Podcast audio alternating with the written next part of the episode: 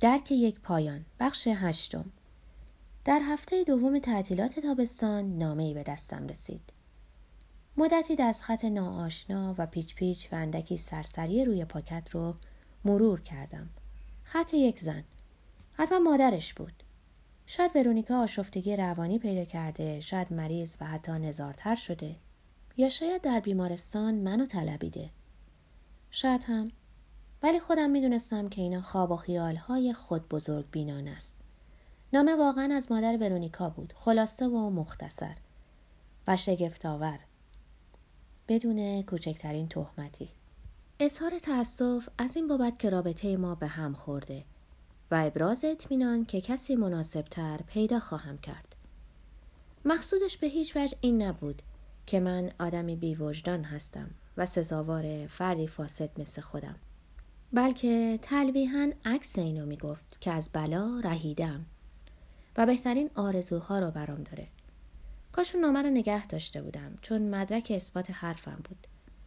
به جای اون تنها گواهی که دارم خاطره زنی بیپرواز که تخم مرغی شکوند تخم مرغ دیگری برام درست کرد و گفت اجازه ندم دخترش هرچی دلش می‌خواد بکنه. برای سال نهایی دانشگاه به بریستول بازگشتم. دختر میان بالایی که کفش پاشندار می پوشید اونقدرها که خیال می کردم دلپذیر نبود. پس حواسم رو جمع درسم کردم. شک داشتم که مغز بسیار ممتازی داشته باشم ولی کوشیدم در ردیف دو قرار بگیرم. جمعه شبا به خودم مرخصی می دادم و سری به می‌خونه می زدم. یه شب دختری که با او گپ زده بودم همراه به خونه اومد. بسیار خوب و مهیج و لذت بخش بود. ولی بعدش هیچ کدوم با هم تماسی نگرفتیم. اون زمان اونقدرها به این موضوع فکر نکردم ولی حالا بیشتر به اون میاندیشم. بگمونم این گونه رفتار تفننی هم امروز و همون زمان در دید نسلهای بعدی کاملا بیاهمیت جلوه خواهد کرد. اون زمان مگه دهه 1960 نبود؟ چرا بود؟ ولی همونطور که گفتم بستگی داشت به اینکه شما کی بودین و کجا بودین. ببخشید که کمی درس تاریخ میدم اما بیشتر اشخاص دهه 60 رو در دهه 70 آزمودن. معنی این حرف اینه که اکثر مردم در دهه 60 هنوز طعم دهه 50 رو میچشیدن و یا مانند من بخشی از هر دو رو در کنار یکدیگر و همین کارا رو کم و بیش پیچیده می‌کرد. در نیمه سال آخر دانشگاه نامه از ادریان دریافت کردم. نامنگاری ما خیلی کم شده بود چون هر دو سخت گرفتار امتحانات نهایی بودیم. ادریان البته انتظار می‌رفت درجه ممتاز بگیره. و بعد چی؟ احتمالا فوق لیسانس و در پیش کاری دانشگاهی یا شغلی در ادارات دولتی تا از هوش و احساس مسئولیتش به نحو احسن استفاده بشه. روزی کسی به من گفت خدمات دولتی یا دست کم مقامات بالای دولتی جای خوبی برای کار کردنه چون مدام باید تصمیمات اخلاقی بگیری این احتمالا قباییه که به قامت ادریان دوخته شده او به نظر من قطعا فردی دنیا دوست یا ماجراجو به نظر نمی رسید. آدمی نبود که بخواد نام یا قیافش رو در روزنامه ها بچپونه. لابد حد زدین که دارم از گفتن تکه بعدی داستان تفره میرم. بسیار خوب. ادریان می‌گفت نامه رو برای این می نویسه که از من برای بیرون رفتن با برونیکا اجازه بگیره. ولی چرا با این دختر؟ چرا حالا؟ از همه چیز گذشته پرسش و اجازه چرا؟ ادریان در نامه نوشته بود او و ورونیکا مدتی است که با همند و این چیزیه که بی تردید دیر یا زود من از آن آگاه خواهم شد پس بهتره اینو از خود او بشنوم همچنین این خبر هرچند که ممکنه تعجب منو برانگیزه ولی امیدواری که من بفهمم و بپذیرم چون در غیر این صورت او به پاس دوستی باید در تصمیم و عمل خود تجدید نظر کنه و در پایان این نامه را با توافق ورونیکا و در حقیقت تا اندازه به پیشنهاد اون می نویسه. همانطور که می‌تونین حدس بزنین من از اون تکه عذاب وجدان اون لذت بردم که تلبی هم می‌گفت طوری که من فکر می‌کنم نوعی آین مقدس جوانمردی یا از اون بهتر نوعی اصل اخلاقی امروزین زیر پا گذاشته شده در اون صورت او طبعا و منطقا از آمیزش با دخترک خودداری می‌کنه مشروط بر اینکه دخترک او را هم مثل من بازی نداده باشه و به جز این خوشم اومد از تصویر نامه که مقصودش گفتن چیزی نبود که من شاید اصلا به آن پی نمی بردم. حداقل تا مدتی دیگه. بلکه می‌خواست من متوجه بشم چگونه او یعنی ورونیکا منو معاوضه کرده با زیرکترین دوستم. اونم دانشجویی از کمبریج مانند برادرش جک. همچنین می‌خواست به من هشدار بده که اگر بخوام ادریان رو ببینم او هم اون دوروبر خواهد بود. که تلبیحا به من گوشزد می‌کرد بهتر برنامه برای دیدن ادریان نریزم با یه تیر دو نشون بعد نیست برای یه روز یا یه شب کار باز هم تاکید کنم که این استنباط اکنون من از اون چیزیه که در اون وقت اتفاق افتاد خیال می‌کنم من استعداد بقا و سیانت نفس دارم شاید این همون چیزیه که ورونیکا بزدلی خوند و من آرامش طلبی در هر حال چیزی به من هشدار می‌داد که دست کم فعلا درگیر نشم.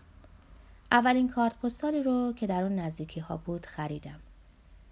و چنین کلماتی نوشتم. مرقومه شریفه مورخه 21 ماه جاری از وصول بخشید.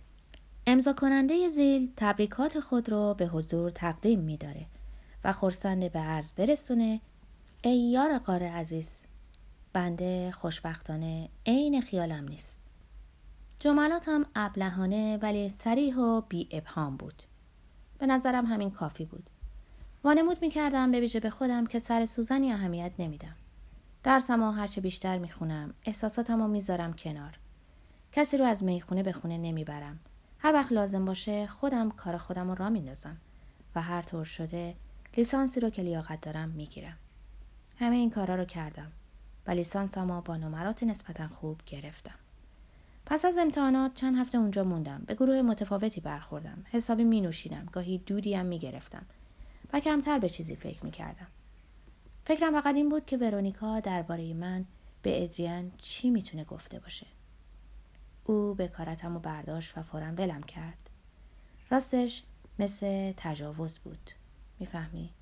در ذهن مجسم کردم دختر سیبیل او رو چرب می‌کنه شورش رو شاهد بودم تملقش رو میگه از انتظاراتش بهره می‌گیره همونطور که گفتم ادریان با همه موفقیت های درسیش این جهانی نبود. لحن زاهد معابانه نامش هم به همین خاطر بود. و منم مدتی نامه اونو با دلسوزی پی در پی از نو میخوندم. سرانجام وقتی به اون پاسخ دادم دیگه اون زبان احمقانه مرغومه شریفه رو به کار نبردم. تا اونجا که یادم هست عقیدم و درباره دغدغه اخلاقی مشترک اونا بی پرده گفتم. ضمنا به او توصیه کردم با احتیاط گام برداره. چون به باور من ورونیکا در گذشته های دور آسیب دیده. بعد براش آرزوی نیکبختی کردم. نامش را در منقل خالی سوزوندم. قبول دارم کاری بسیار احساساتی ولی به عنوان کیفیت مخففه جرم جوانی رو بهونه میارم و از من کردم که این دو تن برای همیشه از زندگیم خارج شدن اما منظورم از آسیب چی بود این حدسی بیش نبود دلیل واقعی براش نداشتم ولی هر بار به اون تعطیل ناگوار آخر هفته فکر می کردم می دیدم مشکل فقط این نبود که جوانی نسبتا ساده دل در جمع خانواده شیکوپیکتر از خود و هرچه مقیدتر به مبانی آداب اجتماعی گیر افتاده بود. البته اینم بود. ولی نوعی تبانی بین ورونیکا و پدر خشن و زمختش که رفتاری تحقیرآمیز با من داشت احساس می کردم. همینطور بین ورونیکا و برادرش جک. که زندگی و رفتارش رو دخترک آشکارا بی همتا می دونست. یادتون هست که جلوی همه نظر اونو در مورد من پرسید. بعد چیزی نیست نه؟ و این سال با هر تکرار در نظرم تحقیرآمیزتر میشه. از این گذشته هیچ نوع با مادرش ندیدم و مادر بیشک اونو خوب شناخته بود و چطور خانم فورد در اولین فرصت به من در مورد دخترش هشدار داد اون روز صبح صبح فردای ورودم. ورونیکا به همه گفته بود من می‌خوام بخوابم و با پدر و برادر رفته بود. هیچ گفتگویی بین ما این حرف من در آوردی رو توجیه نمی‌کرد. من به عمرم صبح در بستر نمونده بودم. هنوزم نمیمونم. در نامم به ادریان خودم هم درست نمی‌دونستم منظورم از آسیب چیست. و پس از گذشته این همه سال حالا فقط کمی ماجرا در ذهنم روشنتر شده است. مادر زن من که خوشبختانه جز این داستان نیست اونقدرها به من ارادت نداشت ولی دست کم در این مورد مانند بسیاری موارد دیگر رک و بی پرده بود.